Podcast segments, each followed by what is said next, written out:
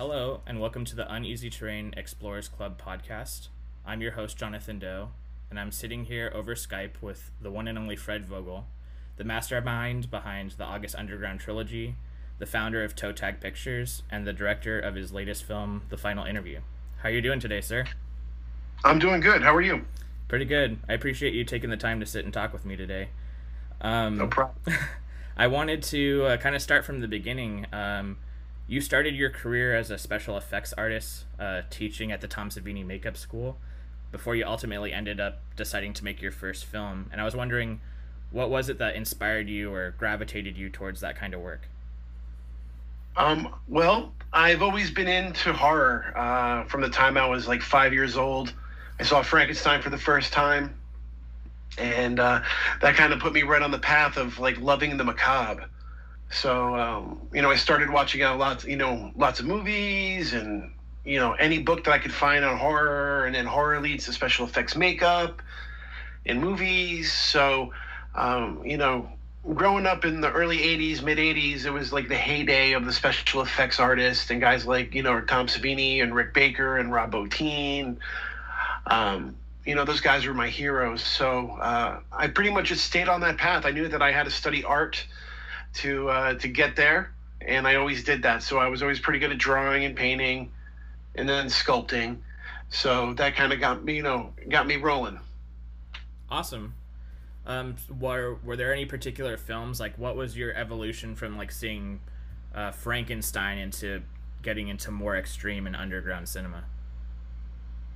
So saw Frankenstein early, um, and then I was very lucky that my mom. Uh, she kind of she told the, my local video store that I can pretty much rent anything that I wanted. So when you know little kids weren't allowed to rent R-rated horror movies, I was allowed to, and um, because my mom knew that I I got it. You know, the, this is special effects. I was fascinated by it. I was fascinated by the artistry of movie making, and um, you know, going from you know picking up every movie on the shelf. So uh, you know, at that moment in time, you know, you had like the birth of the Nightmare on Elm Street movies, Friday the Thirteenth films, um, the Texas Chainsaw Massacre. And as you, you know, as you're grabbing movies on the shelf, you'll see stuff that's, you know, like, ooh, I, sp- I spit on your grave or Last House on the Left. And you're like, these movies get even darker and uh, you know i was more attracted to that as well. Um, but i also love you know i also love a lot of exploitation films um, a lot of comedies. Uh, you know the 80s was a really great time for movies. I don't know if it's just being biased because that's the time i grew up and i was watching a lot of stuff. But um, i think that there is a lot of really great um, choices made from a lot of filmmakers making some really interesting stuff so And so in 2001, you made your first feature film, August Underground. And uh, what was your inspiration behind making that film? And was it challenging to find actors willing to participate in the kind of content that that film has? So when I was teaching, I was I was making little movies in college with my buddies. So I always knew that eventually I was going to make a movie. Um, and you know, I moved from New Jersey to Pittsburgh because Pittsburgh was the home of Tom Savini and George Romero, and um, I knew that I can I could probably shine and work with those guys. Like that was really like the goal. It was like move to Pittsburgh, study special effects, go work with Tom Savini and George Romero. And um, I wrote um, a zombie script um, because you know Romero is obviously the the master of the zombie movies, and I wanted to kind of do my own trilogy.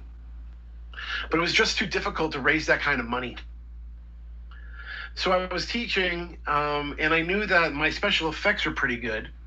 And if I could just figure out a way to make something that will be kind of on the cheap, uh, you know, that might be my my breakaway in. And at that moment in time in history, um, the early, the late 2000, you know, the late 1990s and early 2000s, anything shot on video looked kind of crappy. Um, but there was definitely movies being shot on video, and they were it was cheaper than shooting on film. And I'm like, well, I know I can afford shooting on video. Um, I just got to figure out, you know, a concept that'll work. And um, at the time when I was teaching, a few of my students were writing to serial killers.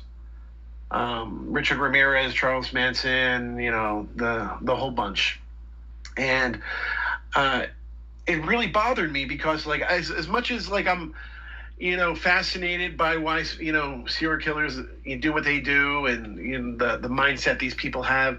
Um, you know, why? What if what if somebody you know killed your mom? And you know, you have a, there's people that are fans about that kind of stuff. So I was just like, you know what? I want to make something that really shows what a uh, what a serial killer is, or like you know. So I just studied and I researched and I read every book that I could find and. Um, you know, from that, August Underground was was born and as the for finding actors, you know, I didn't have any money. So it was anybody that I could talk to, into doing this. And um, it was, you know, it was friends. It was, you know, people I'd never met before that I, you know, was like, hey, you want to be in a movie? Oh, yeah. So, you know, I, I definitely ran the gamut with, uh, you know, all different kinds of people making that movie. Um, one scene that really s- stood out to me is a scene where you uh, or your character goes up to an apartment and uh, assaults and ends up killing an old woman. And I was wondering where you found found a a woman that would be willing to do that. Uh, that's my grandma. so you know, I was uh, I was very supported by my family in my arts. Um, so my mom supported me a lot, and my grandmothers uh, both supported me. And I remember. Um, asking my grandma, I'm like, Grandma, you know, like, I really want to do this scene with you where, you know, I kill you. Because you don't really see old people getting killed in movies, you know, and I thought that would be really disturbing. And, like, you know, that's what, you know, August Underground is all about that. Is like, what can I, you know, what scenes can I make that'll be like people have never seen before? So she, she was like, sure, whatever you want to do. And she was 81 years old at the time.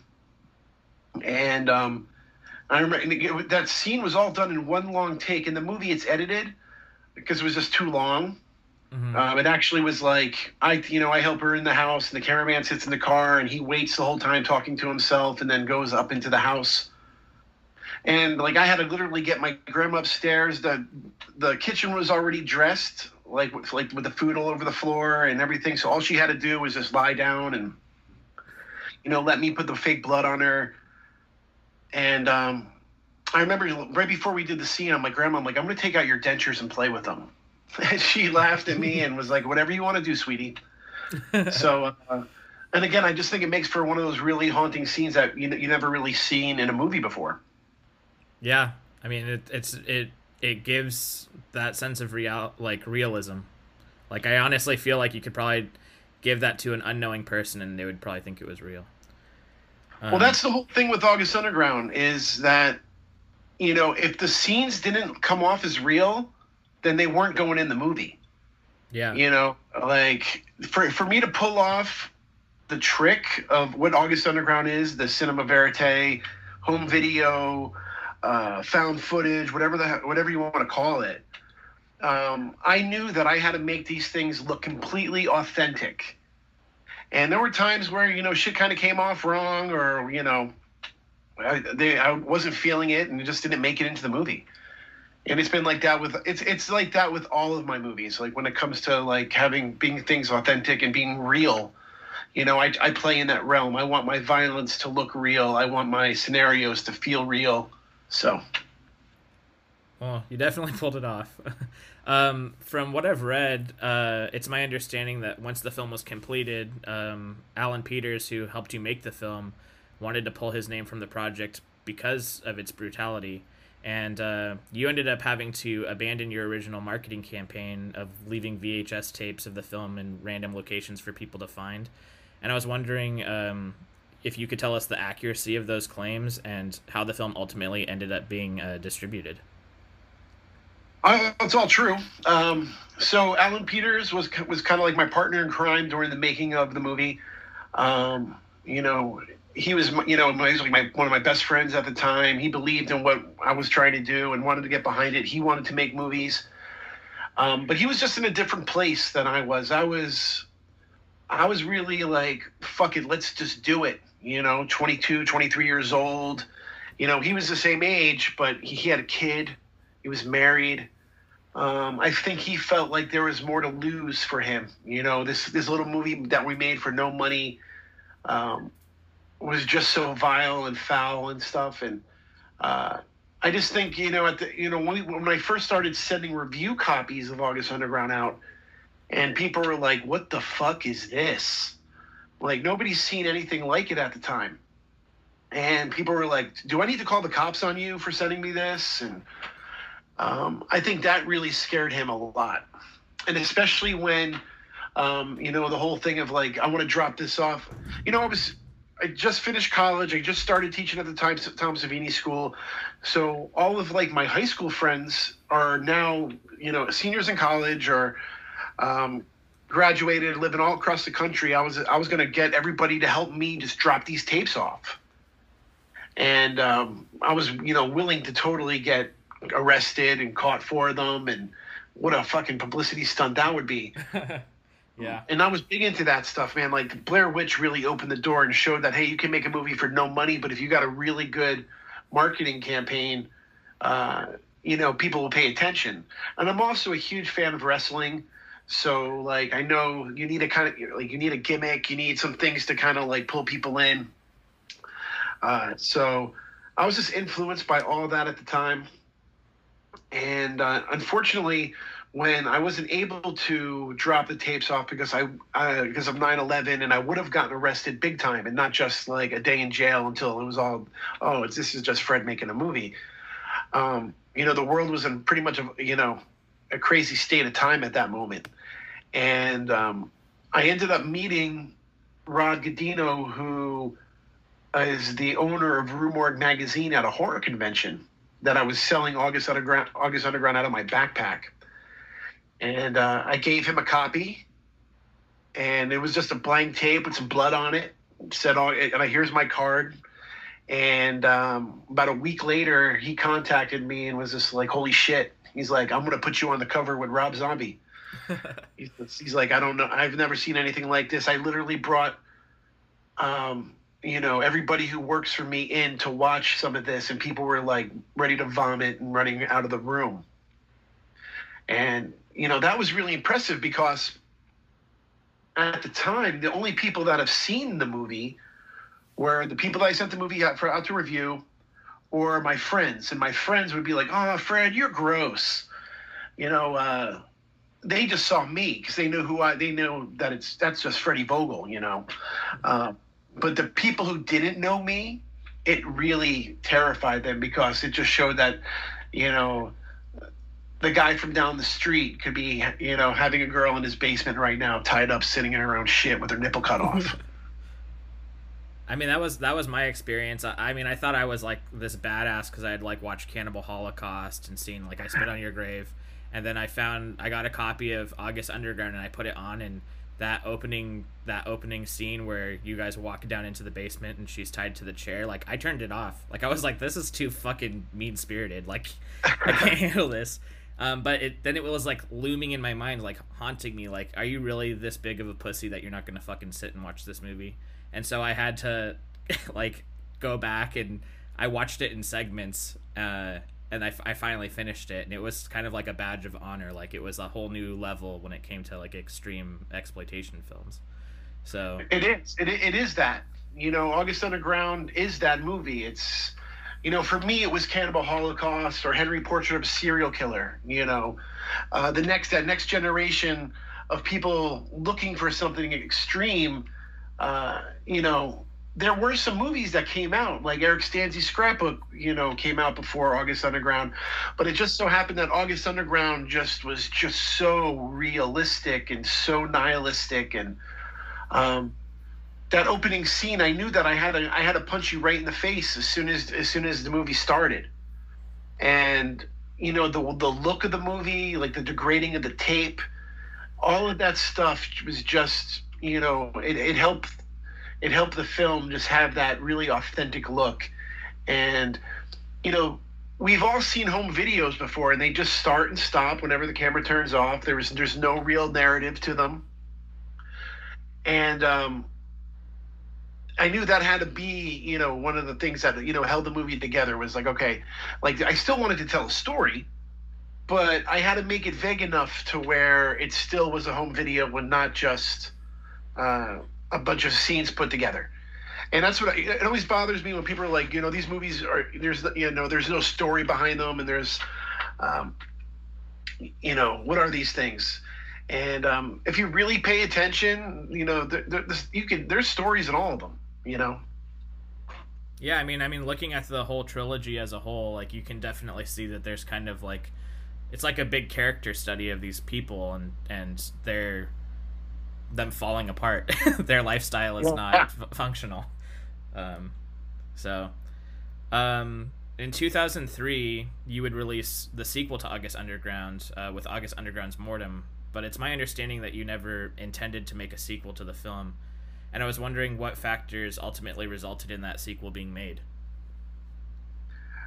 What happened um, with that was so Rod Gudiño from Rue Morgue was friends with Killjoy from Necrophagia. So when Rod saw the movie, um, he was he contacted pretty much everybody he knew that was into extreme stuff and was like, "Yo, you got to see this movie this guy in Pittsburgh made." So I get a call from Killjoy, and I had never heard of Necrophagia before. Mm-hmm. And you know, he told me who he was, and he's like, he's like, "Hey, can you send me a copy of August Underground?" And at that moment, Alan just left. Um, I didn't know what I was going to do. Like the you know the movie was kind of just at a standstill. Um, and uh, I was kind of waiting for the Rue Morgue article to hit, so I didn't know. I, did, I just didn't know what was re- what was really going to happen. And um, he's he's just like, well, I'm gonna I'm gonna send you a package of necrophagia stuff, so you kind of know that I'm legit. And if you can, send me the movie. So he sent me this package, a bunch of records and T-shirts. So I got to see who Necrophagia was, and it was pretty cool because like Phil Anselmo from Pantera was in the band at that moment in time. Mm-hmm. And uh, you know, Jim Van Bebber was making their music videos, and I heard of Jim Van Bebber. Um, and Killjoy and I kind of hit it off. I, I sent him I sent him a copy of August Underground on like an old wrestling tape. So it probably started off with like a WWF, you know, WrestleMania, and then August Underground plays. Um, but that's the, that's the way that I was sending them out at the time. Like I was just using all the old crappy videotapes that I had at home, and I would just dub shit onto them and send them out. Um, but also at that time, my best friend in college, Jerami Cruise, um, we were talking about starting something. And then I met this other dude at the local video store who was also a filmmaker. His name was Michael Schneider. And he was making movies. And it was just kind of like the right time to, like, you know, join forces with all these creative people in Pittsburgh. And, um, you know, we we kind of all got together and we're like, hey, let's we're gonna do this thing. And you know, I got this August Underground thing that's you know people are talking about. Like, let's kind of use this, and that's what Killjoy wanted. He wanted to do a video for Necrophagia that felt like an August Underground movie and wanted my character in it. So that's how it all started. Was starting off doing this music video for ne- for Necrophagia. We just wanted to have all these different scenes. Um, and as we started shooting this video for Necrophagia, another uh, piece of the puzzle comes in, and that's uh, Cristie Whiles. And you know, this girl is an amazing artist, and um, you know, she was crazy and fun, and uh, you know, I know when she saw August Underground for the first time, it really freaked her out because she thought it was real. Mm-hmm you know, like when she saw that I was not that and I was doing these videos and things were starting to happen, she wanted to get involved. And again, it was just all these different ingredients kind of coming together that would eventually be like the early stages of what toe tag became. And then even Shelby, my wife, um, came in around that time as well during like the making of all these scenes for what would become August Underground's Mortem. Um, and, you know, Killjoy was the one that was like, "Hey, let's you should we should just really just do this as a sequel." And um, I, I was like, "Oh man, like." I don't, I don't, I don't know if I want to do a sequel. Like, I wanted to make this one movie, and then I wanted to go and make something else. But uh, it was just a no-brainer. You know what I mean? Like, we were doing these things that you know, the art was really popping at the time, and the people were being creative. The, the, scenes Michael was coming up with, and Cristie was coming up with, and the, the effects that Jerami was coming up with, it was all starting to come together, and that's really what built August Underground's Mortem. You talked a little bit about um, like a willingness to get arrested when you were doing the first August Underground film until the whole 9/11 thing happened. But there's some really like infamous scenes in in Mortem, specifically the the bathtub scene, and I was yeah. wondering if uh, you guys sat and watched that and were like, "Are we gonna get in legal trouble for this?" Because absolutely, it... yeah, absolutely. I uh, it brought me to tears the first time I saw it because it was so powerful. And you know, I'm just like watching it for the first time, and this, this, you know, the sound design in that is all really going on. Like everything that you hear in there, like just the TVs and the noise and the dog barking and the screaming, and you know, all that stuff was really happening, and it was just super. It was it was it was just it was crazy. And I remember like that that day we had Art Ettinger from Ultraviolent on set doing an on piece report. So he was literally like right outside that room, you know. So there's like this you know, crazy chaos going on with this last scene. By we have like an on-set reporter that day, um, but you know, it was one of those things where we again were just, you know, August Underground kind of opened the door to this world, and you know, everybody was just like trying to cram as much in as possible. And I think that's why the movie is just so chaotic and it's so brutal. It's just because there was no fucks given. It was just like, let's just go and, you know, oh, you, Cristie was like, I got these girls that'll let me throw up on them. We're like, all right, let's do it. You know, the more fucked up that it could be, the more we were willing to go. The thing was, is that Jerami and I, we were more filmmaker based. You know, we were about making sure everybody was safe and it's still a movie. You don't have to hurt yourself or do anything silly like that. But, uh, you know, Cristie and Michael at the time were very, um, uh, very method.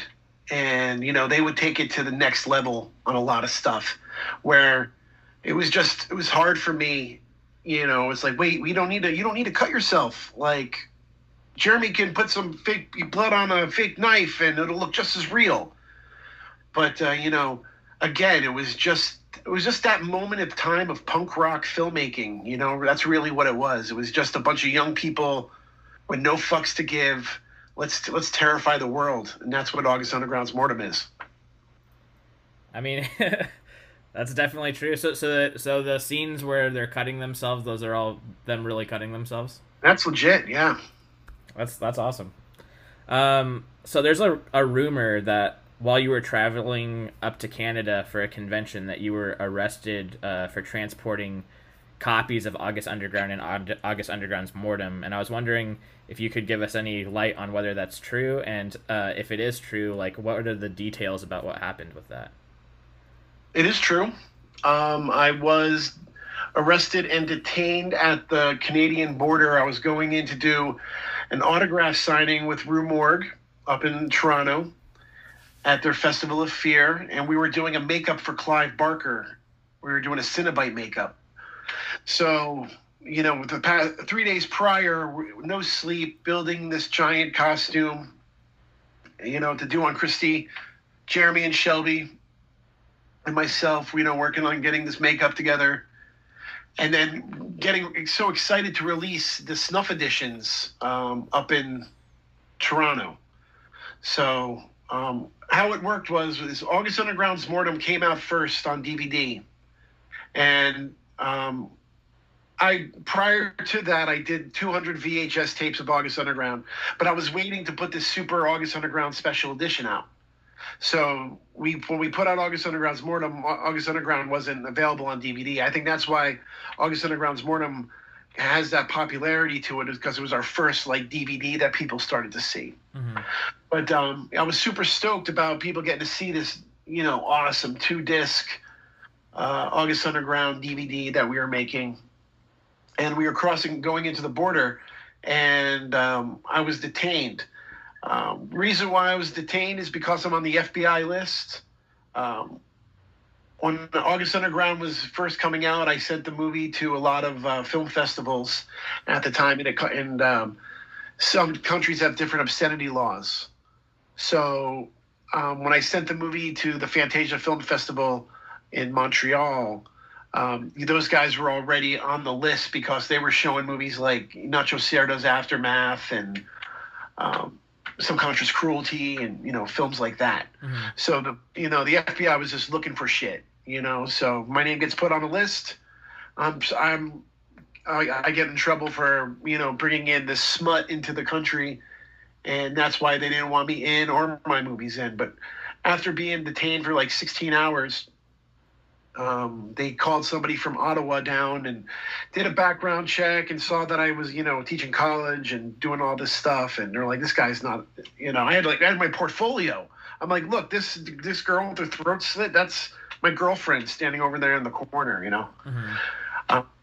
but you know they just they have rules and they have their laws that they have to to stand by and they just they didn't let me in um so when you know i had to call rue morgue and be like yo guys like i'm arrested here at the border. Like something needs to happen. Those guys did everything they could to help and i finally was released. And uh, but they wouldn't let me in with any of my merchandise so i went up to the rue morgue festival of fear with no movies at all. That sucked because that probably would have like you know put some money back in our pockets because everything that toe tag does is all self-financed you know? So when we put out $3000 that's a lot of money you know and uh, we were hoping to make a lot of money selling the movie up there because uh, you know canada is amazing uh, fans of horror Mhm. so we were hoping it'd be really good for us but unfortunately it wasn't for me Does that currently give you like you still currently have problems traveling because of that, or or is all that kind of resolved now? Um, everything's been pretty good. I, you know, um, when I go into Canada, I, um, it's been a while. It's it's been probably six, seven years since I've been into Canada, but um, there hasn't been a problem. I just try not to bring my movies up there, if, or if I if I need to, you know, I'll send them early and, you know, not take them with me crossing in. yeah. They just don't like you bringing in shit. You know what I mean? They don't want you to bring in your smut. You can make fucking nasty movies in Canada if you're Canadian. Yeah. Uh, you know, if you're a filmmaker from Pittsburgh and you're bringing in your smut, they don't want anything of it. Um. So my next question is: There are currently two different cuts of Mortem that are available. There's the release that you put out through Toe Tag, and then there's a cut uh, that Michael Schneider released through his company Maggot Films. And I was wondering if you could tell us the difference between these two cuts and why these two cuts exist. Um, so Michael was pretty much the editor um, when we were making August Underground's Mortem. So he was, you know, kind of putting all his stuff together. And at the time, again, I was just like, oh, this is a cis music video. I really wasn't, I was really wasn't all about it. And I ended up going over to Europe with Necrophagia to shoot a documentary over there called Success. And when I came back, August Underground's Mortem was edited. So I watched it and I was like, okay, you know, wow, there's a lot of there's a lot of Michael in this movie and not a lot of Fred in this movie. Mm-hmm. And I remember when people started watching it, they were like, Fred, what, how come you're not in this? Like, August Underground is you. And I'm like, "Ah, I don't even care, whatever. But then I started to care. And I'm like, wait a minute. Well, this is, you know, August Underground is mine. This is my franchise here. Like, I need to, you know, take back what, you know, what is mine. And I, I didn't have the creative input that I should. So it was decided, you know, that Michael wasn't going to be working with us anymore. So Cristie, Jerami, and Shelby and myself, we ended up making Toe Tag legitimate and becoming a corporation. And you know, we were like, well, we're going to take back this movie because it's not his. August Underground is mine, and you know, we're gonna, I'm, I'm going to fix, we're going to fix this because Jerami wasn't happy, Cristie wasn't happy with what Michael was, the cut that Michael had. So we ended up shooting some scenes that really make the movie because the movie didn't. If you watch the maggot cut and if you watch the toe tag cut, there's definitely more of a story arc. You know that the Cristie character's brother is maggot, and she's fucking him and cheating on him, and like there's drama because of of that with my character.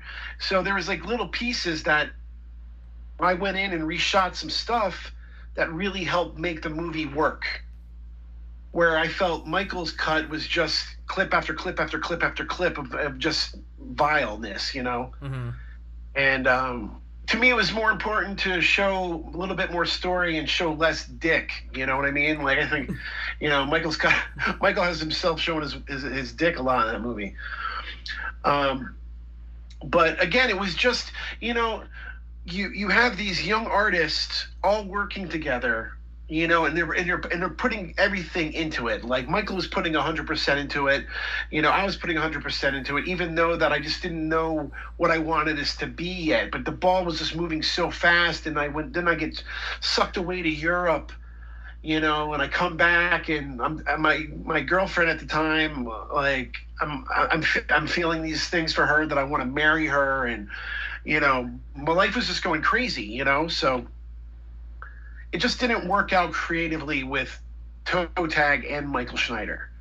So Toe Tag went on and was just like, listen, you know, like this is this is our movie, and you know he knew that, but he ended up like kind of bootlegging his own version, and people started seeing it, Mm-hmm. and uh, it got to the point to where like you know we had our lawyers send you know send a letter saying, you know, cease and desist and stop. But then, then we thought about it, and then we're just like, you know what? Like, let him put it out. Like, you know, whatever. He, he worked hard. He made his own thing, and there was a there was a moment in time where him and I did not get along with each other, and it was it was kind of uncomfortable. Um, both being from the same city, and you'd run into you run into each other at different you know events. And there would just there'd be that hostility, you know what I mean? Yeah. Because you know he had his own thoughts about me and I had my own thoughts about him and eventually we ended up going out to lunch and talking about everything and working things out. And it was just again at that moment in time when you're a kid when you're in your 20s it's hard to express yourself and be open. You know when you're in your thir- mid 30s and you and you and you open up that can again it's easier to talk about. And that's really what it was. It was just you know at that moment in time he was going through some heavy duty shit with his family. I was going through some heavy duty shit. Everybody was. Cristie, Jerami, Shelby, like we all were. Um, because, you know, being toe tag is was is was being a punk band. You know, we all lived in the same house.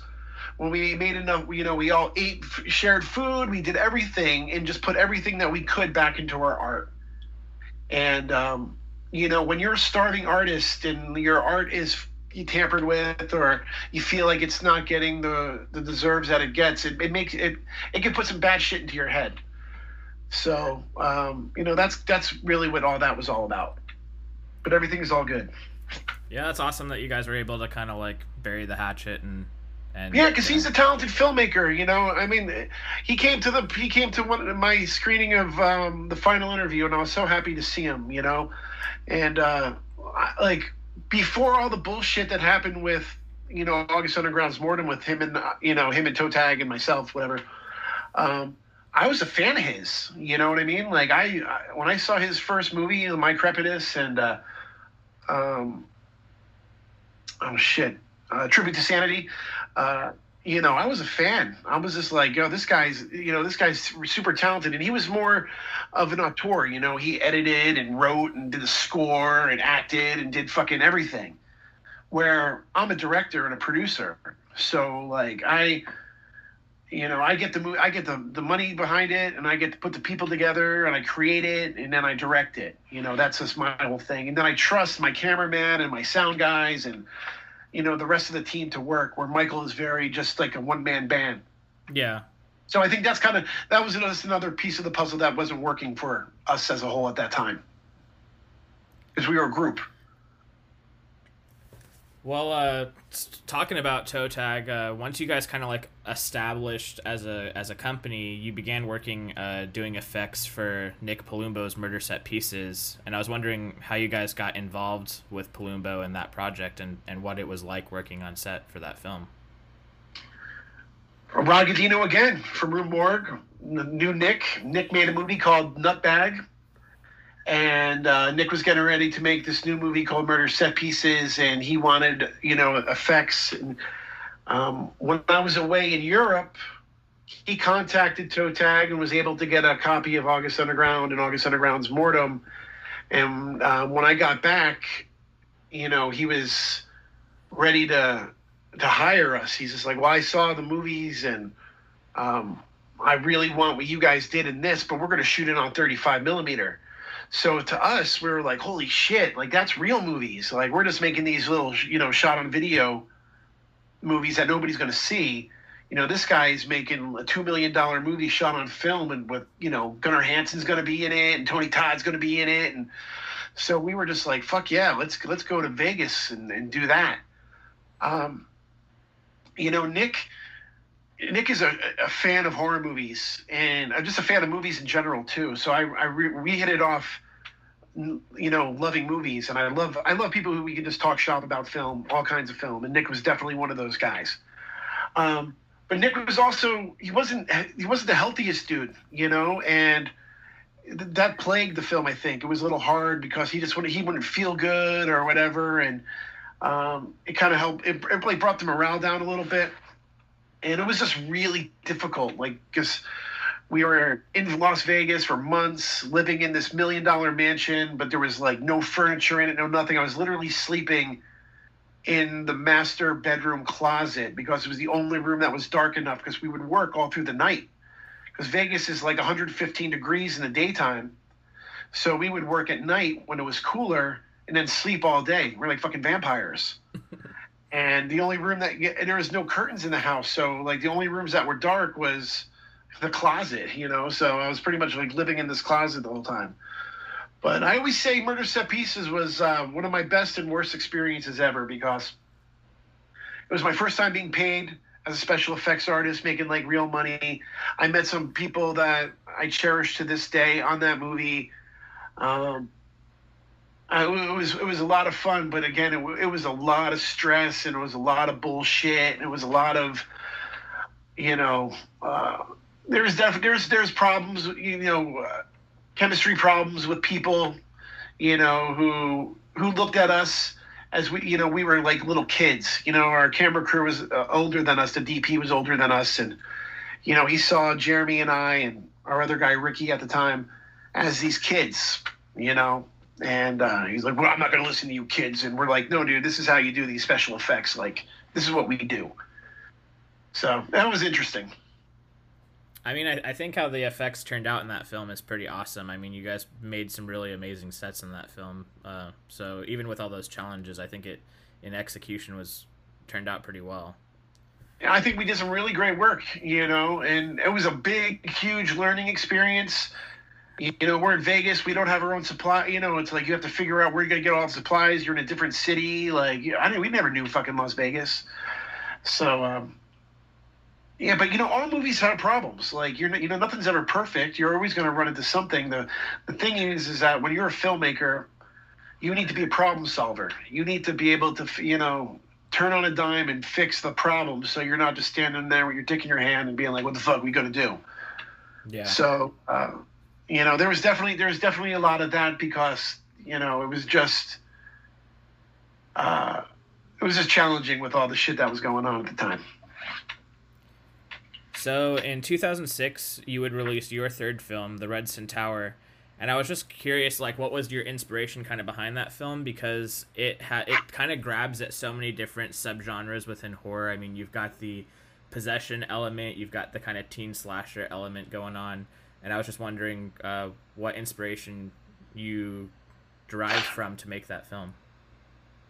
So we just get we get back from doing murder set pieces. We got some money in our pocket. Um, we open a studio in Pittsburgh, and it's like, all right, now we're going to make the next movie. What's it going to be?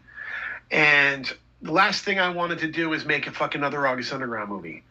I really wanted to show people that I can, I'm not this like one trick pony that just makes these snuff movies. Like I want to make a fucking real movie.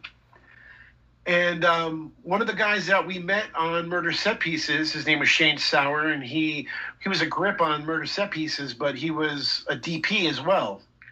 So I told him, I'm like, dude, when I get back, I'm gonna write a script and I'm gonna call you and we're gonna make a fucking movie. So we, we get back to Pittsburgh. Again, toe tag is like a band. You know, it's a group. There's you know, everybody puts in input, and we, you know, we try to make stuff. And I was a fan of slasher films, and Jerami is a fan of possession movies, and uh, so we knew that we wanted to like make our first. If let's say Toe Tag made a mainstream movie, that was the goal behind it. It was like we're going to make a Toe Tag mainstream movie and that's what we did. You know, we put everything we loved into it, and uh, Shelby and I wrote the script, and uh, you know, Jerami and Cristie, you know, had their input in as well. I mean, it was a it was a definitely a collaborative uh, piece, but we built all the interior, you know, the sets inside our studio. Everything pretty much is inside of our studio that we shot, and um, it was it was cool because we brought back I brought back to like the Labonte brothers who were in August Underground and. Um, you know, it was it was just really great to make something that was a little bigger, and it was a huge learning experience for us too. You know, it was the first time we hired a sound guy. You know, it was the first time we went. You know, we went and had a color corrected. It was the first time we, you know, I went to Chicago and had a sound design done on it. You know what I mean? I mean, I had Scott Hull and Steve, you know, from Pig Destroyer, and Steve Moore from the band Zombi doing the score. I mean, it was uh, it was a big deal for us, and it was gonna. Be, it was. I looked at it. This is gonna be the film that's gonna, you know, take us to that next level. I mean, the the I was so impressed when I sat down and watched that film. It's it's clearly such a larger production, and it's a lot more. It's just it's just a big a big change, and I was wondering.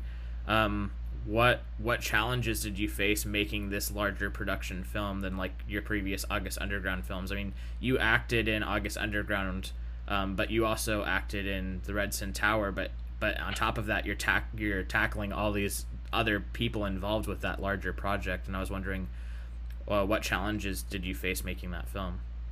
It was a lot of challenges. You know, um, there's a really great documentary of the making of the Red Redsin Tower on the the five disc DVD that we put out um, I don't know if you got a chance to see that.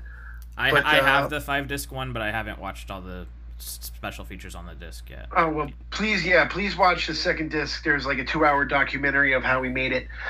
But um, long story short, yes, that you know, there's always challenges. I mean, you have an ensemble of of kids, you know, and the thing was, it was like we were trying to shoot as much as we can so I would even if the kids might have not worked, some of the kids might not have worked that day. They were still coming in because if I if, if we got around to it, we were shooting it. Like the schedule was kind of um, a little bit lax because we just were like, how much can we get? Then my sound guy, he was um, he was a union guy, so he would only work twelve hours, where we would work eighteen hours, nineteen hours. You know, like I would have to be like, okay, now we're doing MOS, no sound after those 12 hours and we would keep shooting doing all different kinds of shit you know? Because i didn't to me i'm like how come this motherfucker won't keep working? Like we're all working you know? But it, it, again it was just that you know we're young and hungry you know filmmakers and this is a guy that's been doing it 30 years. That's just like this is my job. I come in i get your get your really good sound and then i fucking go home. So you know you learned a lot of shit that way. Um Jerami and chris you know building the sets and um I mean, it was just amazing watching all that stuff, you know, being built and, uh, you know, getting the guts shipped in from New Jersey and um, the makeups that we were doing and all. I mean, there's the period piece where we needed the it to look old with the hay. I mean, it was just there was just a lot of stuff. And I mean, this movie was made by like nine people. You know what I mean? It was literally everybody wearing thirty fucking hats. So um, that's probably the most challenging about it was that it was like this really huge movie that we weren't ready for, but we killed it because we were just so hungry and we knew that we wanted to make this happen. Um, and so after you finished the Redsin Tower, uh, you moved on and began production on the third and final installment in the August Underground universe with August Underground's Penance. And uh, I was wondering what inspired you to turn the August Underground films into a trilogy. I, I wasn't happy with August Underground's Mortem. Um, again, because I felt like I kind of abandoned it in the beginning, and it didn't have, you know, it. I maybe I, I was still kind of. Uh, I, I just felt like it was it wasn't finished to what I wanted the story that I wanted to tell, and you know, coming off the Redsin Tower, you know, I mean, it played the Fantasia Film Festival, and it was big for us, and it did all this great stuff but you know, going back to making another August Underground movie, taking all the experiences that we just learned on the Redsin Tower, I knew that this was going to be like the best August Underground movie, and it really was. Like you know, you know, Cristie and I were super happy at the time. Like life was good. There was no, it wasn't like how life was when we were making August Underground's Mortem. um, and uh, Jerami was, you know, you know that he did murder set pieces and the Redsin Tower. His effects were just fucking top notch. Uh, it was just, it, it was, it was the right thing to do. It was the right thing to do to like close the chapter of these August Underground films, like right now. And um, you know, to this day, I still think you know August Underground's Penance is the best of the three.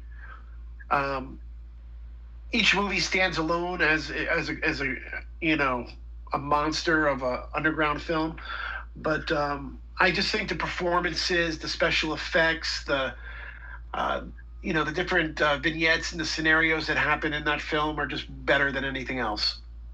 Yeah, I mean the the Christmas home invasion scene to me is like the scariest most insane home invasion scene I've ever seen in any movie. Like I was I was blown away when I when I was watching that, and I had already seen the other two August Underground films, and I was like, how are they pulling this off right now?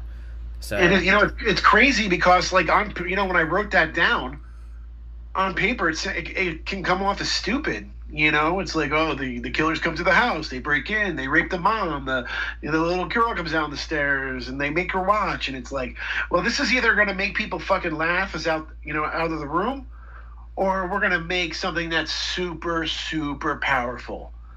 And again, I think it really just comes into the acting, you know, like the performances from Cristie and the performances from myself and the other actors in that scene.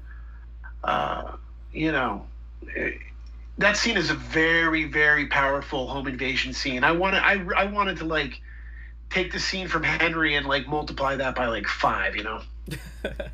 I think you did. I mean that that there's nothing there's nothing like it honestly. Um, well, in April of 2009, uh, Toe Tag would release kind of like a Mondo style anthology film called Murder Collection Volume One, which is like kind of like a a mock version of like the real gore mixtapes that are often traded and bootlegged within the underground. And uh, I was wondering like what inspired you guys to make that project and why did you guys decide to do like a surprise release of the film rather than like a typical marketing campaign? So at that time there was a video going around I think it was called Two Guys and a Hammer. And it really was it was from like these guys in the Ukraine killing some homeless person in the woods and it really reminded me of August Underground. And uh, I remember showing that video to Jerami, and I'm like, dude, like, look at like somebody sent it to me, and they're like, Fred, is this real? And I watched it, and then I made Jerami watch it, and um, you know, we both kind of looked at each other and we're like, you know, we could totally recreate this. And that's kind of how it was born. It was like, what if we made something that looks like people are really being fucking killed, but doesn't leave that you know that pit in your stomach knowing that somebody's actually being hurt. And uh, that was pretty much the basis of, of murder collection. And uh, pretty much what we did is we would shoot a scene a day. You know we would come up with an we would come up with an idea we would get the effect ready we would you know make it all happen. And then just that whole day was literally for that scene that we were doing and you know we we had a big casting call for it. And you know there's like the the japanese autopsy scene which you know Jerami did which is fucking amazing. But you know like that guy had on his resume he spoke japanese. So we're like perfect. Let's put that in the movie. Um, same thing with the you know the opening scene where the the russian the father kills his son in the in the room. Um, you know the the the actor knew a little bit of russian. So we want i wanted to start the movie off with uh a different language so you didn't know what you were watching. You know what I mean? I, that was really important for me because I wanted it to feel like the internet. When you're watching the internet, you're watching different, all kinds of shit.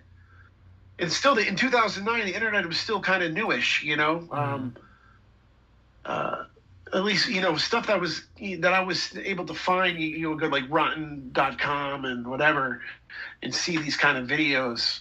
Um, we we took from that and, and, and made our own and we try to put a little bit of morality behind it You know, the the the bullied scene where Gromer gets stabbed by the by those punks in the woods. Yeah. You know, like that's a really powerful scene. And you you literally watch like these bullies take over and as soon as they fuck up, you watch them turn on each other and like that's what would really happen. You know, like and that's really where this you know the, the scene starts where he gets stabbed to me. You know, and it's watching these these big jock guys just unravel and it was important to put that kind of stuff in. Like same thing with the Broadway Rob pedophile scene where the guy has the kids and he's dancing with the kids, and you know I wanted him to get stabbed like 17 times. You know what I mean? I wanted those, I wanted that to be brutal and, and, and violent. Um, you know the whole the there's a really cool the the the scene Shelby did with the um, the store being robbed, all shot on the security cameras, was really cool you know, all those were the real cameras from the from the from the, that restaurant that we shot in. You know, that was all all legit, just like that. That's cool. I mean, honestly, I think I think it was really powerful, uh, like a good call to start the film out with the whole uh, father beating the son in Russian. Like it just gave it a, a element of realism, like right off the right out the gate. And the seg my favorite segment was bullied because i because like right like very early on i could tell that these people had kind of like malicious intentions and it just i had like a visceral reaction the whole time. Like they're gonna they're gonna do something to this guy. And it did it did kind of give me that vibe of the three guys one hammer video for sure. Yeah. So um yeah there's you know the um the ransom one is really cool. I think all this, you know, there's a, there's a lot of cool stuff in there, like with the the cheating guy with uh, you know, that kills his wife with the axe. You know, like mm-hmm. it was really important for those scenes to be long and dragged out and kind of just, you know, make you forget that you're watching a movie. You're watching something real. You know, that was always the that's the, I was that's the key ingredient is sometimes you got to linger a little longer so it feels real and it's not just edited. You know. Yeah, I, it definitely it definitely had that effect. Like it felt like it was just like a compilation of internet and internet clips that were downloaded or something. So yeah, if if I can if I can go back in time though, I would definitely change the marketing of that movie. You know, we it was a surprise. We wanted to surprise everybody. Like, hey, Toe Tag's got a brand new movie. Um, even like the the cover, I wanted it to look like an encyclopedia. Uh-huh. But like when we put it out there, you know, the original cover just has like the little M, the Murder Collection logo on it. Nothing on the back, nothing. And I remember people would like go to buy it from us and be like, "What is this?" And it's just like it's murder collection. And I'm like, ah, I don't want this, you know. And it really showed me how like you know artwork is important. Mm-hmm. So we ended up changing the cover um, a little uh, later down the line, but uh, you know maybe it would have been more the wiser choice would be to like you know do the traditional press release and get the movie, get people hyped up about it. But we just wanted to surprise everybody because our fans were the fucking best, and uh, you know it was really a gift for them. Yeah, when it came out, I, I thought like maybe it was like a an older release that I had never heard of or something because I was like I, I couldn't find any information about it and I was like what is this? But I, I it was pretty cool like to sit down and watch it and I, I kind of figured out what it was. But I got I got the release with the original that original art. But then I I got a second one with the, the newer art, and I, I think both of the art looks pretty cool. Um, yeah, how it turned out. Uh, in October, it's a shame that it gets overlooked a lot that movie, but I think it's I think it's really good and still holds up to this day. Yeah, I mean, I think. I think uh, it's kind of like a, a hidden gem within your within your catalog because I think uh, I think maybe because of that marketing aspect, some people don't know about it. But I think that people who are interested in in your catalog when they find it are like, oh, this is pretty cool. Is there any plan for you guys to release a, a second volume of that, or is you probably just going to stick with just one volume? Um, we're not sure. You know, it was designed for us to to make more, but um, you know, toe tag is always when we want to make something, it's what we make at the time. We're not just going to make something to make something. Yeah. I, like it was important for us to make that movie at that moment in time because that real shit that was coming on the internet and you know that's what we wanted to talk about you know and maybe when we get influenced by that kind of stuff again you know maybe you know i mean like right now the world's all fucked up there's so many videos of police brutality and you know all kinds of shit all caught on tape now you know what i mean like it's you just watch the news, be disturbed by it, you know. Yeah. That same year, you guys would release uh, another film called Maskhead, and I was wondering what you could tell us about that film and and kind of uh, the process of of developing it. So Maskhead came about by me getting an email from Scott Swan, who is now Rebecca Swan. But Scott Swan wrote John Carpenter's Cigarette Burns for the Masters of Horror. Mm-hmm. Uh, and I remember seeing that and being like, oh, this is like one of the better ones of these. And Scott was like, hey, I'm Scott. Uh, you know, I, I love your movies. I want to work with you. And that was like, holy shit, like this is Hollywood calling. You know, they, you know, they, we've heard rumblings that they've, you know, they've seen our movies, you know. I've heard rumblings that Eli Roth had parties and would show August Underground and, you know, all kinds of shit like that. But this was actually Hollywood calling and saying, hey, like, Fred, I'm going to work with you. So we kind of, we worked on a few ideas. We, uh, Scott came up with this, this one project that we really wanted to do called Lee Harvey about um, Lee Harvey Oswald and the Kennedy assassination. But it was just way too big. You know, there's no way that, you know, we could fucking finance this thing, you know. So we're like, well, let's come up with something. Come, let's come up with something else. And then Scott came, and I remember the day he pitched it to me. He's just like, I got this idea for this guy called Maskhead. And as soon as I heard the name, and he's like, I'm like Maskhead. I'm like, that is the lamest title ever fucking heard. you know, I'm the guy that makes titles that people don't even know what he's talking about. You know, what the fuck is a Redsin Tower? What is uh, an August Underground? You know, I'm going to make a movie called Maskhead. But um, he laid the groundwork for the story um, about you know Maskhead, and we we worked together on building like what Maskhead would become. Like Jerami was like, "Oh, we could do. I got this awesome. Let's do this scene where we like, you know, break this guy's arm and it's a compound fracture, or, you know, let's take these uh, jumper cables and you know." So we were coming up with all this kind of cool stuff, and then Jerami built this mask, and uh, we're like, "That's it." So it all kind of it all started that way. It was just like this kind of organic project that we could do for a very low budget. Swan was going to come into Pittsburgh and see how you know how I made movies, and that's really what it was. And that started our you know our friendship. And I'm still working with you know Rebecca to this day. You know she's uh, you know she's like my one of my you know favorite persons to uh, to write with and you know come up with ideas. She gets how I, my brain works. You know. That's awesome. Um, in October of 2010, uh, Toe Tag would release um, Sella Turcica, uh, which stars Camille Keaton from I Spit on Your Grave. And I was wondering, like, what inspired you to come up with that story, and what was it like to work with Keaton on that project? So at that moment in time, in 2010, um, we were we were losing our studio we um, we had seven thousand square foot studio, and there's other artists inside this big giant paint factory. I mean, we had uh, you know a, another production company was in there, and um, our accountant was in there, and all these amazing other artists were all in there. But we had a shitty ass fucking slumlord who uh, acquired these the buildings illegally. So the city was kind of coming down on us because this guy didn't have the right permits. So we were like, oh shit, well let's we need to get a fucking movie out before we lose this space, you know, and who knows what we're going to do. So, um, the idea was to is to you know to come up. I I, I really wanted to to try my hands at like a drama horror film. You know, every movie that I make is me trying to get better and pick different things that I like. And I always thought that horror sticks better to drama. You know, like when you see like when you watch Blue Velvet and uh, you know that cop is dead in the room standing there, and the fucking you know the, the phone rings and the lamp he knocks the lamp away. Like that shit's fucking haunting and creepy. Mm-hmm. I love stuff like that.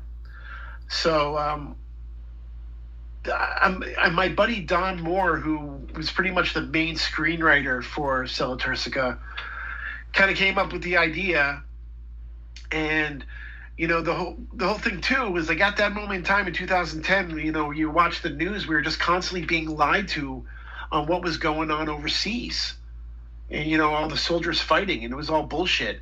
And Jerami's cousin was an actual like fucking GI Joe. Like this guy was on his like sixth tour over there, and um, he would come back and just tell us, you know, all the shit, and be like, man, we have no clue on what's going on. All we see is what's on the news. So like, let's kind of like elaborate on that and make a movie about that, like the non-knowing of what's going on and what we're all being lied to. So that's kind of how Sella was born. And you know, now that I look back at it, uh, you know, these ten years later, Bob Clark's Death Dream always pops up when people talk about it. And I guess, you know, now that I look at it, it's like, wow, it really must have been influenced by Bob Clark's Death Dream because at the time I don't even remember even, you know, talking about Death Dream.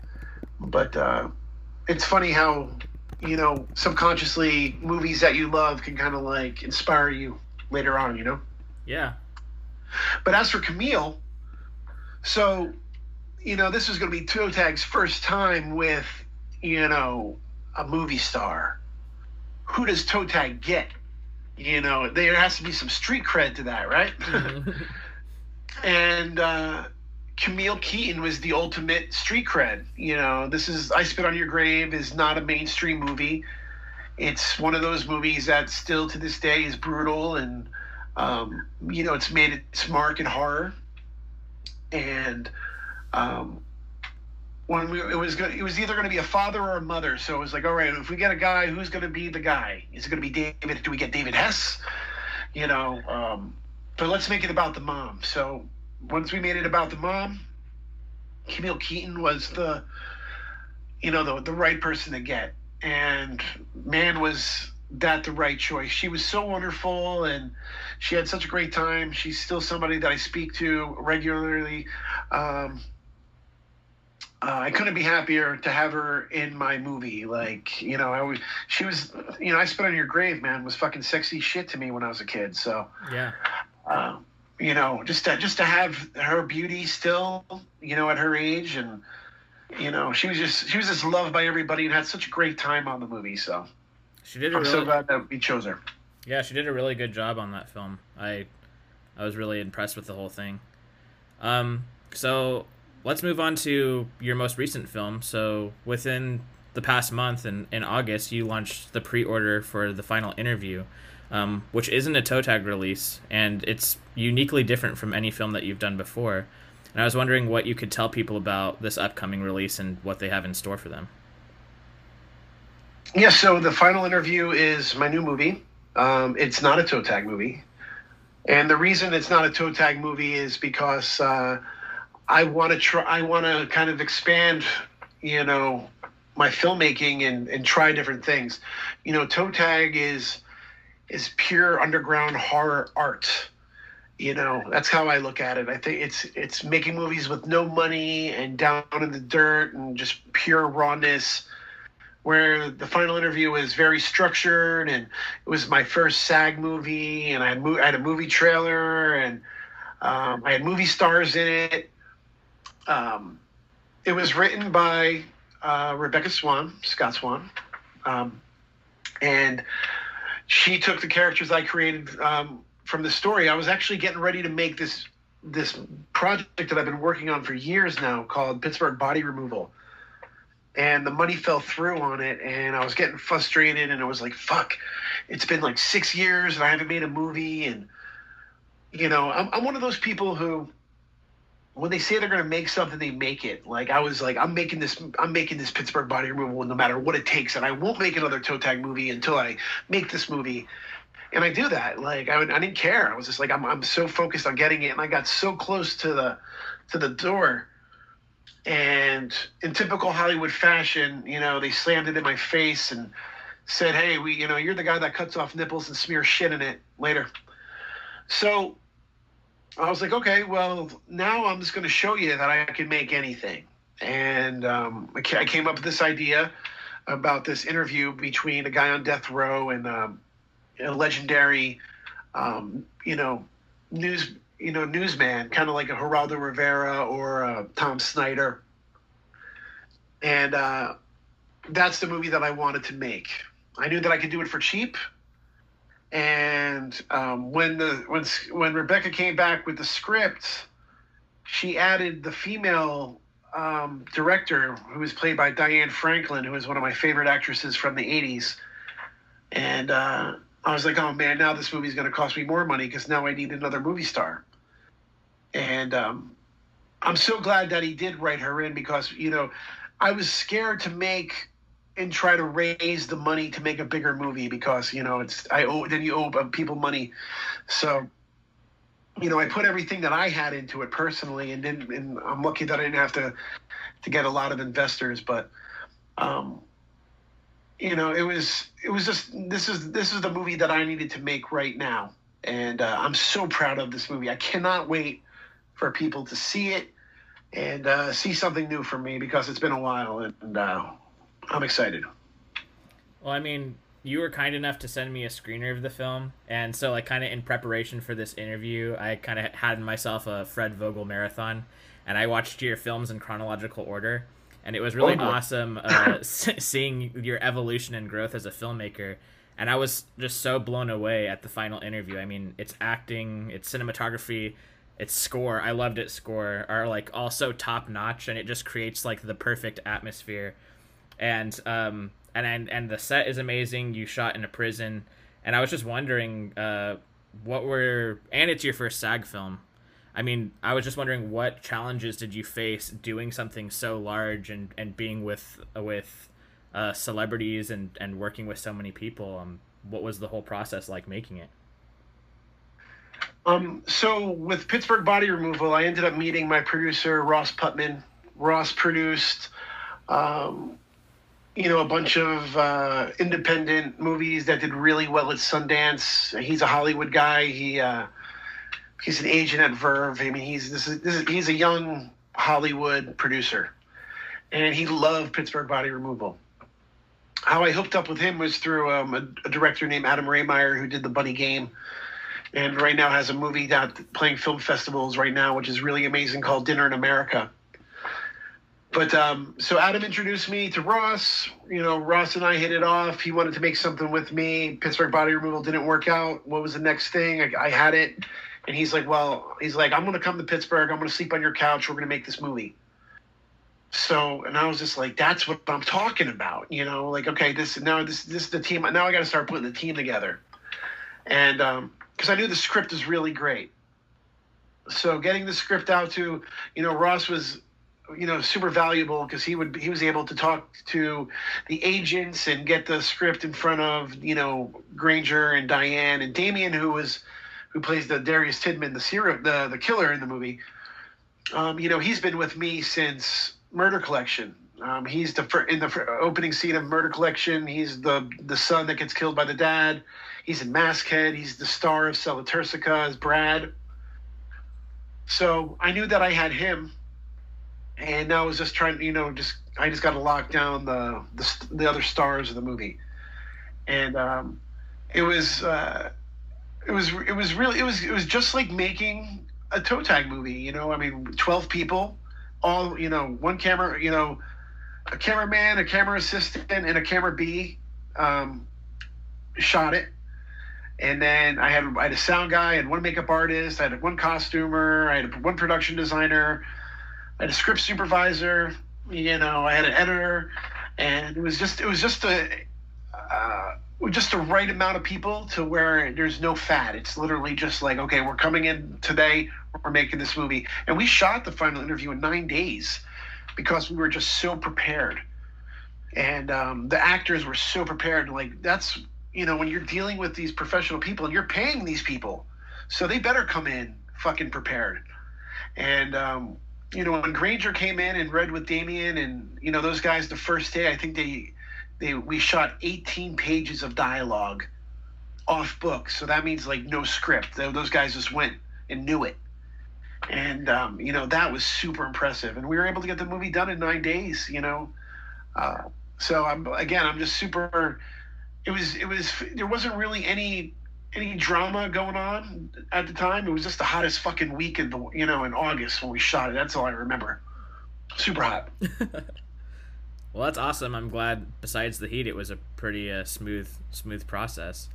Um, yeah. so you're coming out with a three disc uh, DVD set of the film, and I was wondering for those who've pre-ordered, what what are all the special features or or specs that we can expect on this on this uh, set that's coming out? Cool. So the um, the pre-order right now, if you pre-order the movie, anybody who pre-orders gets to be put into a drawing to win one of these 200 prizes that I'm giving out. So in these prizes, it could be, you know, a, a, um, a fabric swatch from like, you know, Oliver Ross's costume, um, original artwork from Paul Naylor, uh, lobby cards, T-shirts, autographs from the stars, you know, all kinds of stuff. Um, but what what you will get inside, no matter what, is you're going to be getting a set of cards, character portraits from Paul Naylor. Um, there's going to be like Oliver Ross's business cards going to be in there. There's going to be a signed uh, photo of myself and Damien Maruscak. There's going to be a cast and crew photo.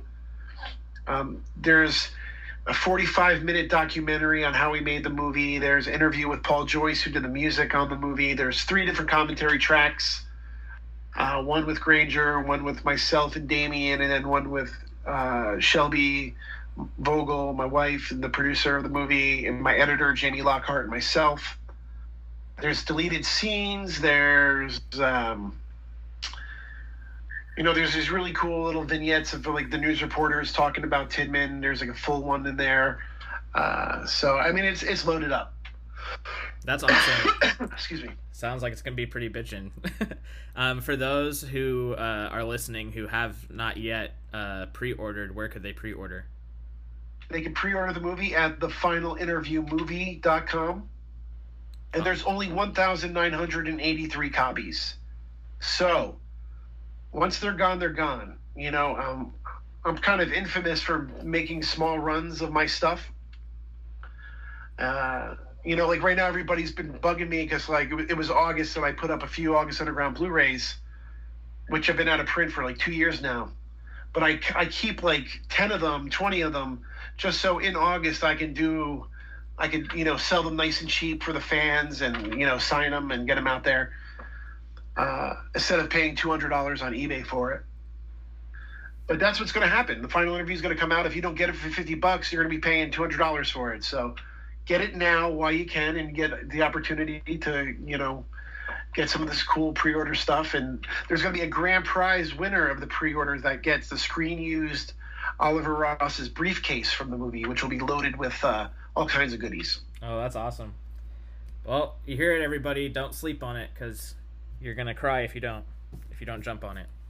Um, so, is there uh, anything else that you'd like to discuss before we uh, come to a close? Anything? Any final word? No. Um, well, you know, if you're a, if you're a filmmaker out there and you're thinking about making movies, you know, my advice is to do it and you know get it done.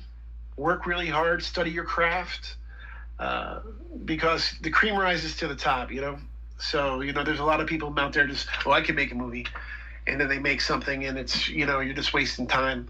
Uh, but if you really put, you know, everything into making something, you will make something that's special. And, uh, you know, sometimes you just need a little bit of encouragement to do it.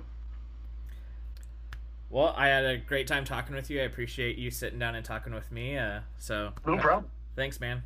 Have a good one. Thank you. Thank you for listening to this episode of the Uneasy Terrain Explorers Club. If you're interested in checking out my other work, please subscribe to my YouTube channel, Cinema's Underbelly, where I analyze and review obscure, obscene, and controversial cinema, as well as check out my label, Putrid Productions. Until next time, this is the Uneasy Terrain Explorers Club.